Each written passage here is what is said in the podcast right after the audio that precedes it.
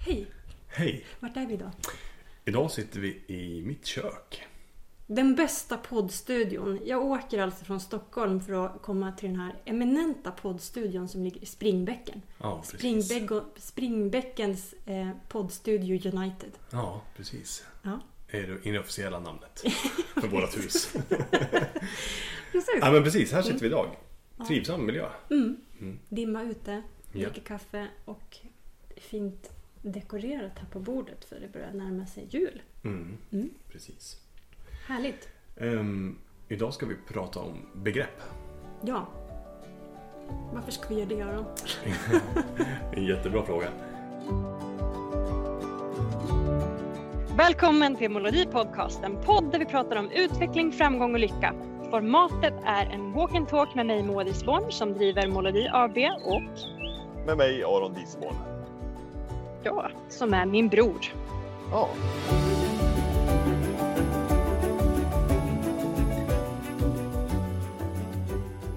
En jättebra fråga. Ehm, nej, men vi, vi har ju snackat om det här några gånger. Ehm, och tänker just på att man återkommer till begrepp. Mm. Ehm, och, var, och, var, varför man använder eh, bestämda begrepp. Varför man har överenskommelser om vilka ord man använder för Mm. vilka mer komplexa skeenden om olika saker eller, eller beskrivningar. Att vi har pratat om hur viktigt det är också så här, att ha begrepp för vissa saker och att vi har ju genom de här poddarna som jag släppt hittills också lärt känna varandra på ett annat sätt. För du har ju inte egentligen tidigare sett mig i min arbetsroll. Eller liksom, jag har inte delat liksom... Men vi har ju inte jobbat tillsammans Nej, förut. precis. Det är lite som att jag får delge dig och alla ni som lyssnar Mm. lite grann hur samtalen går i en coachingsession Precis. Eh, i det här. Så det gör ju också att vi har hittat in i gemensamma begrepp under de här poddarna som vi har gjort hittills. Mm. Som växer fram av de mer komplexa skeendena som du också beskriver genom, genom eh, det jobb du gör. Ja, precis. Och Så att det- vi kommer fram till just hur begrepp är viktigt i sig och att vi ville liksom stanna upp och prata kring det. Att begreppsbyggandet eh, är viktigt för att ha en sann bild. Jag tror jag att vi lyckas stolpa ner någon gång som att det är men förklaringsmodeller för att kunna prata konkret om komplexa saker. Ja, Att det är det som begrepp är Mm. och det är därför det blir så användbart. Ehm, jag minns eh, ett begrepp sådär. Jag minns när jag var i, i tonåren någon gång och lärde mig ordet adekvat. Och sen så överanvände jag förmodligen det för att jag tyckte att det lät väldigt intelligent. Eh, och sen så kan man känna sig ganska skitnödig när man går runt som, som 16-åring eller någonting och, och använder ordet adekvat. Till exempel när man när någon kompis har klippt sig och man säger att det där är en, en väldigt åldersadekvat frisyr så låter inte det så jäkla avslappnat. Men det är väldigt bra om alla känner till ordet adekvat så, Ja. Och jag så tänker- blir det en väldigt bra beskrivning. Ja, jag tänker mig en gång också då så här att det blir också Många begrepp kan ju också få en, eh, vad ska jag säga, intern humoristisk klang. Ja, ja, verkligen. eh, till slut. Att det betyder någonting annat. Det är ert hänggäng. Ja, liksom ja, så här, eh, En mycket adekvat fråga. Ja. Eller så här, åh, adekvat. Men kan, kan, då, kommer jag tänka på, kan, det är ju lite skämtsamt, men kan eh, eller begrepp kan ju också bli exkluderande i viss mån kanske. Ja, absolut. För är man inte förståelsen Mm. av vad det begreppet betyder så blir man ju lite utanför när det slängs Man kan ju berätta väldigt mycket med väldigt få ord när man använder Vissa begrepp. vissa Mm. ja. begrepp. Men det är väl det jag tänker också att eh, jag tänker när jag kom in i den akademiska världen och började läsa på universitet. Ja, Då helt enkelt så märkte jag att det var mycket begrepp som jag förväntades använda när jag skrev uppsats och diskuterade Ja, och man försvarar sina uppsatser och sådär som man förväntades använda. Mm. Som var ju nytt och som jag lärde mig då men som sen i vardagstal när jag kom ut arbetslivet gjorde att jag lät ibland som att jag försökte vara viktigare än vad jag var. ja. För att det blir Språket kan också skapa distans.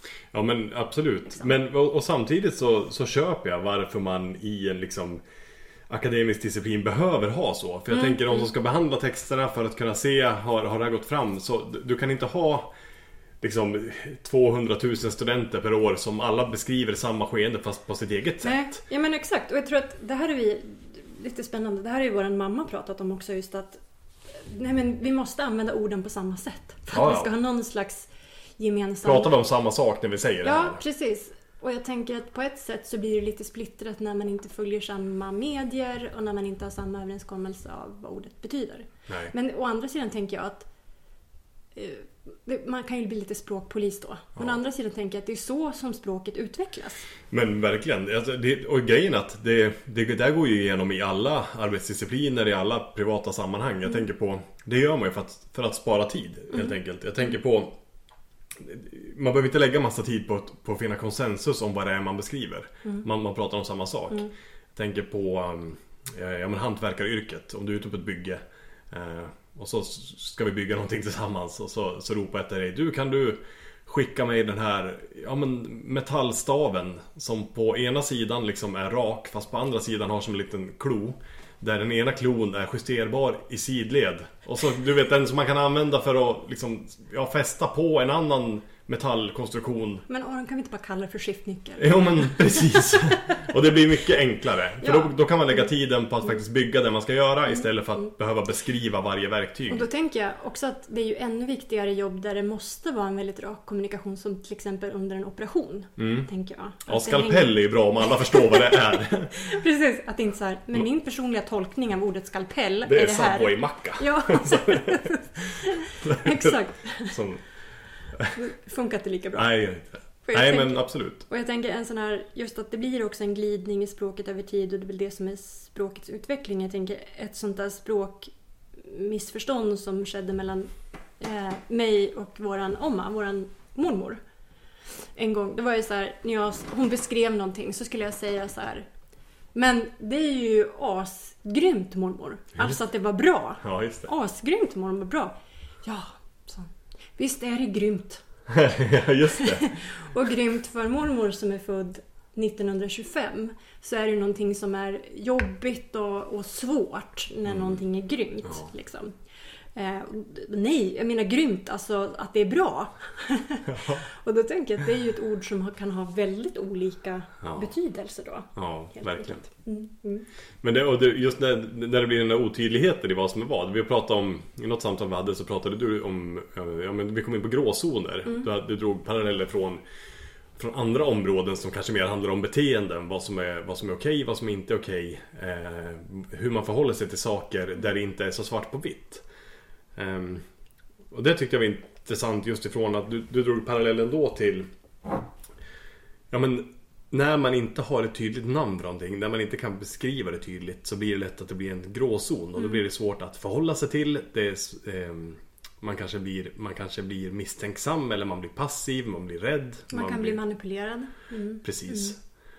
Ehm, och Ska vi se hur, hur parallellen ska gå till begrepp om det. Men, men det handlar just om att när det finns en otydlighet ehm, i det man ska förhålla sig till. Ja, då kan det bli, det blir svårt både för en själv men också tillsammans med andra att förhålla sig till det. Och jag tänker två sådana där tydliga grejer som har ökat visibiliteten, tydligheten, förståelsen men också ökat handlingsutrymmet för mig som person. Det är att till exempel känna till och förstå det här kring konflikter som vi har pratat om. I podden som heter Ta kalven vid hornen. Ja, just det. Eh, och att det handlade om då att jag såg konflikter som en enda grå röra och jag hade svårt att veta när det var en konflikt och vad det var för slags för konflikt och förstod liksom inte riktigt. Jag bara tyckte att det var jobbigt, att enda murmur, liksom en dimma. Men att ha ändå förståelse för vilka typer av konflikter som finns, vilka strategier man kan ha, så kände jag att jag fick mycket större handlingsutrymme och förståelse för när jag tyckte att någonting var jobbigt i en relation så kunde jag helt enkelt se men det är för att vi har en konflikt. Ja, ja, ja. Och det är till och med en värderingskonflikt. Så jag förstår att det är svårt för oss att bli sams kring den här frågan eller komma framåt eller vad det är. Ja, ja, Och då gjorde det att det blev så mycket lättare. Och för mig också avdramatiserat. Just det. Sen jag kunde sätta namn på det. Mm. Och jag tänker att det är lite grann som... Oj, det andra exemplet innan jag går vidare med det. Det är ju eh, Berit Ås härskartekniker. Mm. Känner du till Mm. dem? Så hon har gjort ett arbete kring härskartekniker. Det finns fem stycken sådana. Eh, sen har eh, Empowerment-nätverket, tror jag, Uppsala eller Stockholms universitet också gjort en förlängning och gjort bekräftelsestrategier som en förlängning av det. Mm. Det borde vi också göra en podd om. Fantastiskt. Bra. eh, Note to och, self. ja, note to self. Och just att förstå vilka olika strategier en grupp eller människor kan ha för att bibehålla eh, antecknar du nu så att vi har koll? Det gör jag Ja. faktiskt. Om det är det som hörs i bakgrunden. Nej, men för att bibehålla makten som man har i en viss situation. Det kan vara män över kvinnor Mm. i ett patriarkat men det kan också vara vita över eh, multicolored liksom. Eller ja, eh, vuxna över barn för den sakens skull. Mm. Att man vill bibehålla den makt man har. Och att maktstrategier, vilka det finns, hur de fungerar, hur det eh, fungerar i vardagen. Mm. Vad man kan göra för att ta sig ur en sån situation eller synliggöra en sån situation. Mm. Har hjälpt mig jättemycket. Just det. Så det är ju- just med när det är odefinierat så är det svårt att förhålla sig till. Ja. Men när det blir definierat så är det lättare att förhålla sig till. Ja, precis. Oavsett om det är ja, men samhällsstrukturer, om det är relationsbeteenden Mm. på gott och ont. Eller i det här fallet då om det är eh, ja, men om begrepp om, Mm. om hur man faktiskt eh, definierar saker och ting. Ja, och jag tänker att just att stanna upp kring det, det är som en hint ofta. Om det är någonting i din vardag just nu som känns lite knökigt, svårt, skavigt, eh, obehagligt, obekvämt så kan det ofta vara att det är något område som är odefinierat. Mm. Det är ungefär som att man tycker att det är obehagligt i skorna. Mm. Men stannar jag upp och känner efter vad det är och faktiskt kanske till och med knyter upp skon och tittar. Jaha, Mm. men det är för att jag har en, ett gru, grus i skon. Just det. Jaha, det är grus i skon. Okej, men då börjar man tänka på lösningen en gång. Vad kan jag göra åt det? Precis. Ja, men är det bara ett grus, då kan jag ta ut det. Ja, Eller är det att jag fått ett skavsår som känns obehagligt, men då behöver jag ett plåster. precis. Då är det lättare att ha en lösning med en gång. Men så länge man inte har stannat upp och känt efter vad är det som är obehagligt och definierat att det är någonting vid foten, att det kanske är någonting i skon och börjat undersöka och sätta namn på vad det är. Mm. Då är det så mycket svårare att hantera. Ja, och det, det där är ju ett väldigt konkret exempel. Mm. Men, men det funkar ju verkligen så. Ja, Eller om man är ute och går och börjar se skuggor längs vägen. ja, Det är obehagligt så länge man inte vet vad det är. ja. Då Pannlampa. kan det ju vara precis vad som helst. Ja, och jag tänker på, läste du också den boken när vi var små som heter Pelles ficklampa? Ja. Det var dit Tror jag var på väg. Ja, det var det. ja men precis. Vad, vad heter författaren nu igen? Det minns jag inte. Löv. Vi har läst typ allting om honom. Ehm, Är det Petson och Pindoslöv? nej, nej, nej. Han heter någonting annat. Ja, det kanske jag gör. Nu börjar det bli som han pappa. Bara, du vet han, han som skrev den här andra boken om den här gubben, du vet. Eh, han, du vet. Ja, strunt samma. Vi Ja, behöver inte namedroppa. Mm. Googla den. Ja, precis. Googla om ni inte läst den. Mm. Men det handlar, hela, vad ska man säga, upplägget i boken handlar om att, eh, googla den nu samtidigt. Mm. Att han går omkring och är rädd för saker för det är mörkt ute. Eh, och så tittar han på saker och så ser han en stor drake.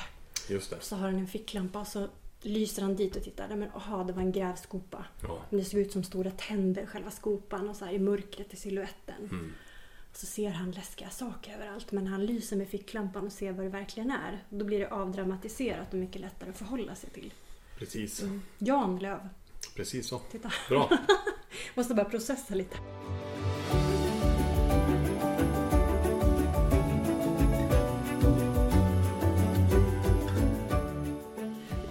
Och jag tänker att det, det finns ju, jag är nog sådär så jag lär mig saken även när jag läser böcker för barnen. Ja. Att jag tar med mig. Men det är en väldigt bra metafor. ja, men det är verkligen. Men jag tänker det är ju också just det att ibland kan det vara obehagligt att man kanske avvaktar till och med att lysa för att man vill inte riktigt se vad det är. Tänk om det Mm. Nej. faktiskt är en drake då? Ja. Eller tänk om det faktiskt är en, en... Att det inte är lampan i hörnet utan att det är en mördare. Ja, och vet du vad? Nu kommer vi in på ett av de här eh, orden som vi faktiskt har format i de här poddarna. Jag har ju lagt märke till att vi har faktiskt börjat forma någonting som är molodiparlör. Ja, precis. Och ett av de orden är ju pseudoproblem. Ja, Och jag ser det så himla ofta just som du säger att i samtalet, ibland har man ju inte ens lust att lysa med sin ficklampa mot det här ponerade hotet. För att man tycker att det är ganska skönt att vara rädd för någonting. För då är jag ockuperad av det. just det.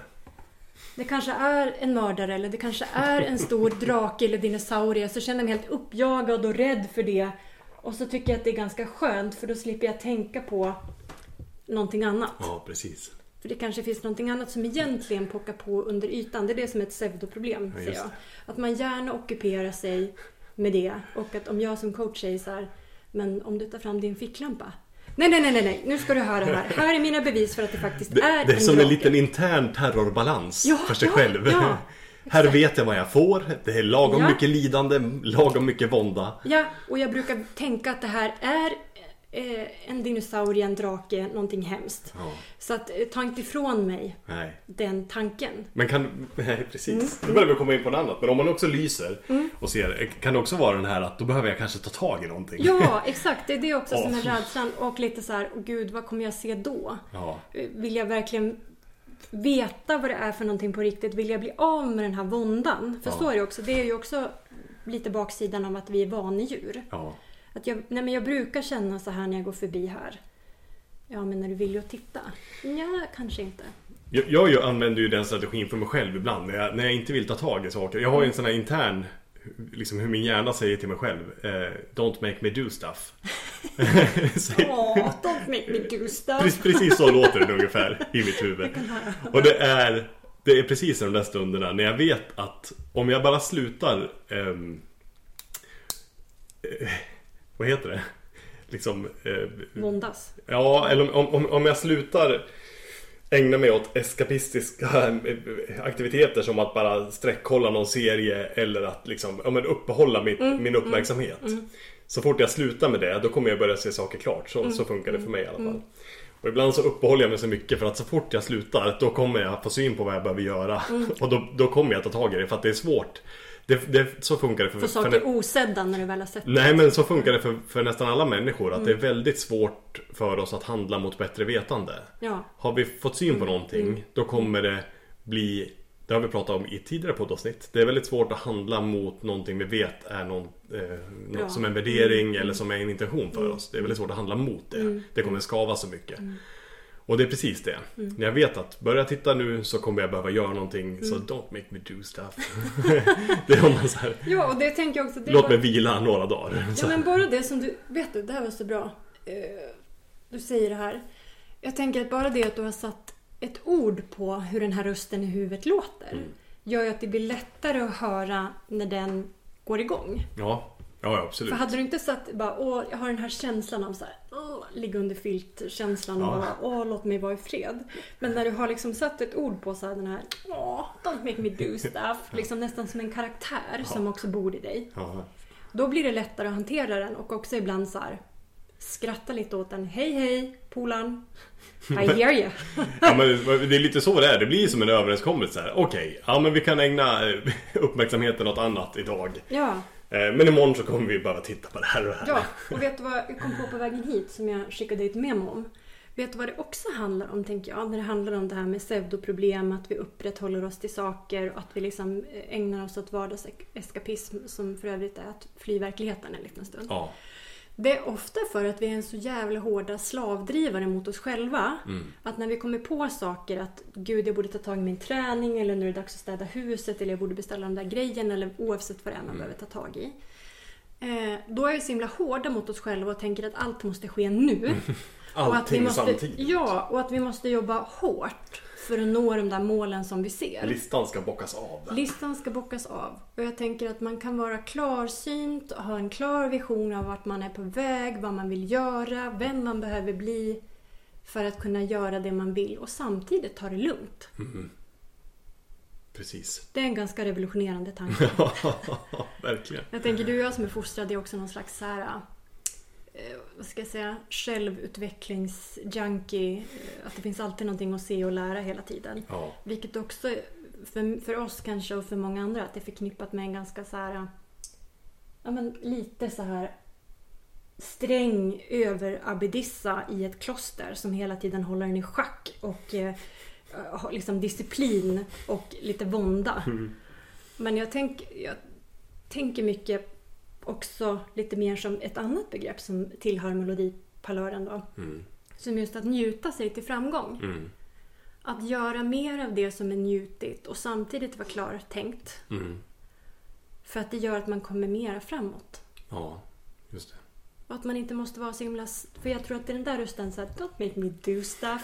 Är för att det ska gå så snabbt och det ska vara så disciplinerat och det får bara vara... Mm. Det ska liksom- leda till någonting. det ska leda till Ja, något, det ska vara nyttigt, det ska vara bra. Men jag, vill bara sticka in där, molodiparlören. Eh, det är egentligen alltså de, de begreppen som ofta återkommer Mm, eh, när vi pratar. Eh, Och många av dem är ju befintliga som du använder redan. Mm. Och vissa är de som har vuxit fram eh, under, under poddarbetet. När vi, apropå det här, apropå gråzoner. När vi pratar om den massan som är alla interaktioner med både samarbetspartners, med klienter, med alla som det kan vara. Så ibland så, så ehm, eh, Ja men då formas den, den drejas till olika begrepp som blir väldigt bra att använda. Ja, och Otello-metoden är ju ett av dem. Ja men precis.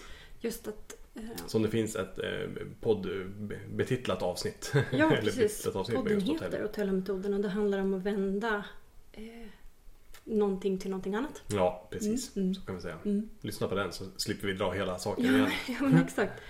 Och jag tänker att det är väl det som är värdefullt att stanna upp kring att också sätta ett begrepp på våga se vad det är som pågår. För då är det lättare att behandla det. Och bara, och jag tänker också det som du säger Aron, att ta fram den här ficklampan. Mm. Eh, man behöver ju inte... Även om man ser saker så måste det inte gå fort och man måste inte skynda sig. Det kan vara bra att bara se det så man är på väg åt rätt håll. Mm. Med de aktiviteter som man gör, Mm. Precis. helt enkelt. Vad har vi mer i rör? Vi har ju dragit upp några stycken med Ja. njuta sig till framgång. Vi har pratat om pseudoproblem. Mm. Pratat om Otello-effekten. Um, Ja. personliga kompassen Mm. är en av dem. Ja, och den personliga kompassen är egentligen de tre första avsnitten tror jag det är. Eller avsnitt två till fyra. Men det är också någonting, ja det är ju så, men kompassen överhuvudtaget Ja. är ju ett begrepp i sig som handlar om Berätta, vad tänker du Aron? Nej men kompassen är ju egentligen Precis när man vill någonstans Mm. eh, Så räcker det inte att, att titta på en karta och så tänker man att där är mitt mål eller dit skulle jag vilja komma. Mm. Och så börjar man gå och så går man och går man och går man i de här Det är beräknat att ta fem dagar. Och så går man i fem dagar och sen så tittar man vart kommer jag någonstans. Det är ju inte riktigt rätt väg. Det är stor chans att man hamnar fel. Mm. Och samma sak är det ju i livet. Om man tänker att ja, men jag skulle vilja åstadkomma det här, jag skulle vilja ha mitt liv på det här sättet. Mm. Då kan man inte tänka det kommer nog ta ett år. Och så börjar man köra sen tittar man först efter ett år hur det har gått. Mm. Då är det ju stor chans att oj, jag gjorde jag, jag gick lite fel Mm. i februari redan. Och då har jag kommit väldigt snett. Ja men att stanna upp jag tror att... Kompassen eh, utifrån det vi pratar om för mig är ju egentligen det här Ja men det dagliga förhållningssättet till att faktiskt tillåta sitt fokus till att titta på Ja men att lysa med ficklampan och titta på vart är jag någonstans. Eh, är jag på väg dit jag har en avsikt att komma just nu? Mm. Ja, och jag tänker för mig också att dels att veta på kartan som du säger vart man ska någonstans. Vart man är någonstans. För annars är en karta värdelös. Mm. Vet man bara vart man är, brukar vi säga. Eh, Men inte vart man ska, då kommer man irra runt. Vet man vart man ska men inte vart man är på kartan, då är man ju också ute och virrar liksom, och letar. Och har man tur så kommer man fram. Men just också att veta både vart man är, vart man ska. Men kompassen handlar för mig också om just det här att veta om vad som är viktigt.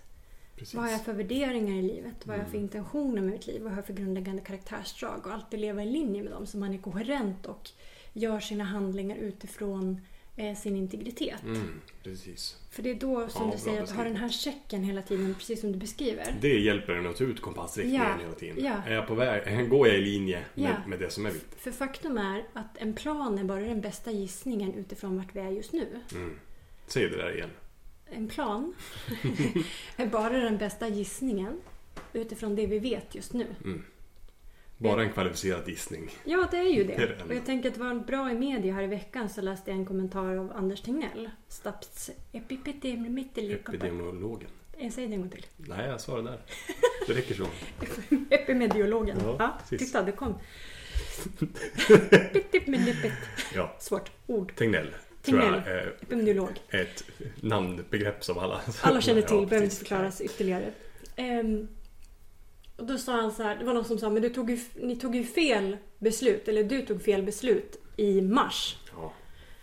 Och så säger han, nej, vi tog rätt beslut utifrån det vi visste då. Ja. Ja, men det var ju fel beslut. Och då sa han, ja, jag håller med, det var ett dåligt beslut. Men utifrån den fakta vi hade då så gjorde vi vår bästa bedömning. ja. Så det går inte heller, tänker jag så här, gud vad... Jag blev glad när jag såg det där. Jag tänker att han är väldigt logisk och rationell. Och det är precis så där det funkar för oss själva också. Om vi tänker att vi rullar ut den här kartan och tänker på 2021 nu när det börjar närma sig årsslutet. Så kan vi ha en gissning. Precis. En plan är bara vår bästa gissning utifrån vart vi befinner oss just nu och den data som vi har. Mm. Men vi måste ju också vara beredda, precis det som du tog upp, att vi liksom stämmer av med oss själva hela tiden. Mm. Vår inre kompass. För att data tillkommer ju hela tiden. Ja, precis. Skål! Ja men det gör det definitivt. Men Ja. det, det, det, jag tycker också att det är fint på det sättet att det hjälper oss i den bästa av världar att vara lite snällare mot oss själva eh, inför de besluten eh, som vi tycker att vi har tagit dåliga. Apropå den, jag, jag tog fel beslut. Varför, eh, varför gick jag in i det här projektet? Eller varför tog jag den här anställningen? Eller varför avslutade jag den här? Eller varför investerade jag här? Varför investerar jag inte? Ja, Och det är precis det. Det är som att det är så lätt hänt att vi är kritiska gentemot andra. Mm. Varför tog du de besluten då, när det blev så här? Eh, och att vi glömmer att vi på något sätt har kommit överens om att vi har en linjär tidsräkning. ja precis. Men att vi också kan vara jävligt hårda mot oss själva. Ja, eh, Och tänka varför tog jag de här bes- varför, Hur kunde jag sluta här? ja men exakt. Ja, men det var för att du tog den här kurs, kursen Ja, i februari. Ja, det var. precis. Eh, och där var det baserat på den data, information som du hade då. Men jag tänker, Och kanske baserat på de känslor man hade då, Ja. på den stadiet man var Ja. inne i då. Det är så mycket mer som, som påverkar våra personliga beslut. Ja, och kompassen tänker jag det är inget jobb man gör en gång utan du behöver checka in med din personliga kompass, vem du är, vad som är viktigt för dig igen och igen. Ja men det är det jag menar. Det går ju inte att ta ut kompassriktningen när man börjar Nej. resan och sen tänka, boxen, jag tittar när jag är framme. Nej, För vad är framme? ja, vad är framme? Och liksom, det är ungefär som vi tänker oss att det hade varit en båtresa. Ja. Ja, men vädret och vinden kommer att skifta Vi ska till resan. Amerika. Ja. Kolla på kompassen nu så tittar Tänk vi på igenom. Columbus. Så kollar vi om fem veckor inte- igen. Han, han skulle till Indien, han kom till Nordamerika. Men vet du vad? Ehm, vi ska inte gå igenom alla eh, begreppen idag. Nej. Det kan ni eh, gå in och kolla på bloggen. Där kommer, eh, finns ett, förmodligen redan nu, En palör. En palör som handlar om, om de här sakerna. Där det står lite beskrivet om de olika begreppen. Yes. Och lite eh, länkar till de poddavsnitten som handlar om de olika begreppen. Om du får välja ett till begrepp. Att prata om. ehm, vi har inte ens skrivit ner de här men om man kan eh, lista dem i huvudet om du kan komma på någon. Men jag tänker när vi pratar om begreppen. Det är just, alltså det är just ett förenklat sätt att tala om saker utan att behöva lägga en massa tid på att finna en konsensus om vad vi menar. Ja. Så att man snabbare kan komma in på det som är viktigt, intressant, roligt eller det som tar en vidare. Vad man nu har för avsikt just då. Ja. för att inte lägga tid på att vad är det jag menar? Vad är det vi pratar om? Nej men precis. Så om vi ska ta ett sista exempel så väljer jag då att prata om energisaldo. Mm.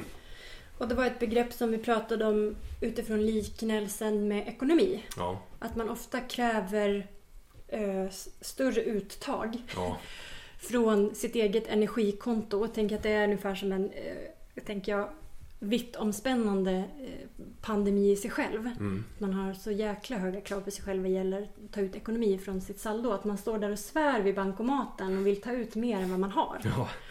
De flesta av oss gör ju inte det när det gäller pengar. Nej. Att man går in och kollar sitt saldo och det vet att man att det är den ekonomin Jag har just nu. ja, som, man, som man har just nu. Och det, det är det som är min budget. Det får jag förhålla mig till. Ja, det får jag förhålla mig till. Men de allra flesta av oss kräver mer av oss när det gäller just energi. Ja. Att man också behöver ha koll på sitt eget energisaldo.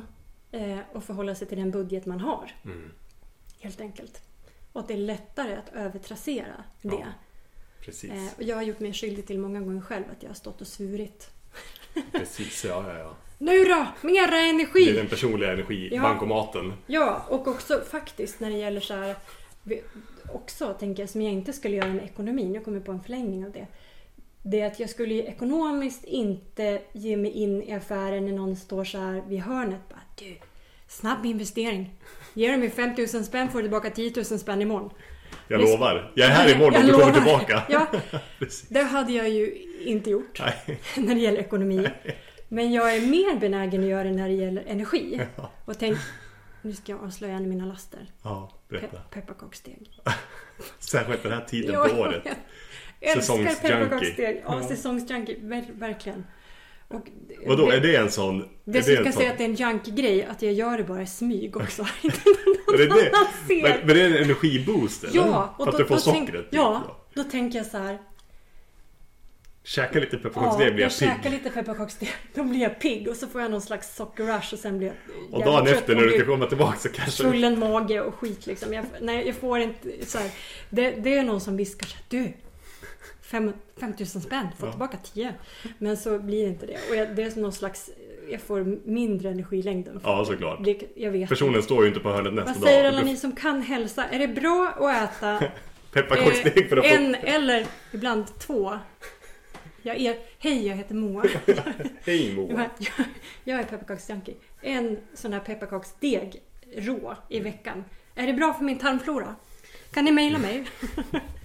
Gå in på Instagram och kommentera. Jag kommer jag kommer ta Precis. status på min tarmflora. Ja. Nej, men, så jag fattar ju att det inte är bra men det är som att eh, när det gäller energi så eh, är jag inte alls lika smart. Nej. Nej men fantastiskt. Energisaldo. Det, tror jag alla kan... eh, Mm. Ja men förhålla sig till. Alla kan dra en parallell till det. Alla kan känna igen sig i det på något sätt. Oavsett om det är... Eller en skitbra som en kund sa i veckan som var så här. Vi kom på att han var lite väl stressad. Mm. Eh, Och gjorde lite så stresskoll. Ja. Och då sa han så här. Jaha, så här låter det i mitt huvud. Jäklar, jag håller på att bli utbränd. Nu måste jag ta i. Ja, ja precis. Och det är också så tankefel. Ja, men ja, så precis. snyggt. Bara det av att han kunde definiera att den tanken finns där. Jag Jäklar, bli... pengarna är nästan slut på kontot. Jag Jag måste, måste göra av med dem. dem. Ja. ja. Samma logik. Samma logik. Ja. Och med energi. Och bara att han kunde sätta ord på det på ett sånt bra sätt gjorde ju att vi kunde prata vidare om att det är ju inte rimligt Ah. att tänka så. Här kommer vi in igen på Begrepp. tydligheten Ja. begreppen. Att faktiskt Ja. tydliggöra något som bara är en känsla eller en Ja. Mm. gråzon hos sig själv.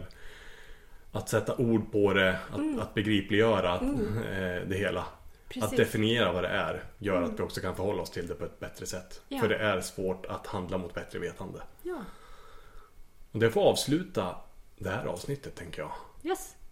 Ta, fa- Ehm. ta fram ficklampan. Ja, ta fram ficklampan. Eh, Kika in på eh, bloggen på molodi.se så kan ni läsa lite mer om de här begreppen om det har gått fort i det här avsnittet som Mm. det kanske ofta gör om man inte har tänkt i de här banorna innan. Exakt, för vi, nu har vi använt de här för att de är så inarbetade för oss. Men Mm. för er som kanske inte har hunnit lyssna på alla poddar än så Precis. finns de uppradade där. Jajamän. Och det är så roligt, jag vill bara avsluta med att säga det är så roligt att ni är så många som har börjat lyssna på den här podden nu. Och vi tittar på den här statistiken och gläds så mycket. Och vi tänkte på det idag när vi satte oss här i köket och började podda att Tänk om alla ni som lyssnar på den här podden skulle tränga ihop er i det här köket liksom. Fantastiskt. Det skulle inte gå. Nej, det skulle inte gå. Nej, det skulle inte gå. Det skulle vara otroligt obehagligt. Ja, speciellt nu under pandemin. Ja, precis. Inte speciellt smart. Nej, verkligen. Men vi tänkte på alla er som lyssnar och att det är för er vi gör det här så det är jätteroligt att se att eh, stadigt ökande lyssnarskara och att ni är jättemånga just nu. Ja, det är jätteroligt. Roligt. Och det har också, eh, när det finns ett så stort intresse eh, så har det också sporrat oss till att eh, ja, men göra utökningar av det här. Det Mm. kommer lite mer info här i nästa, eh, Ja, nästa poddavsnitt om det. Mm.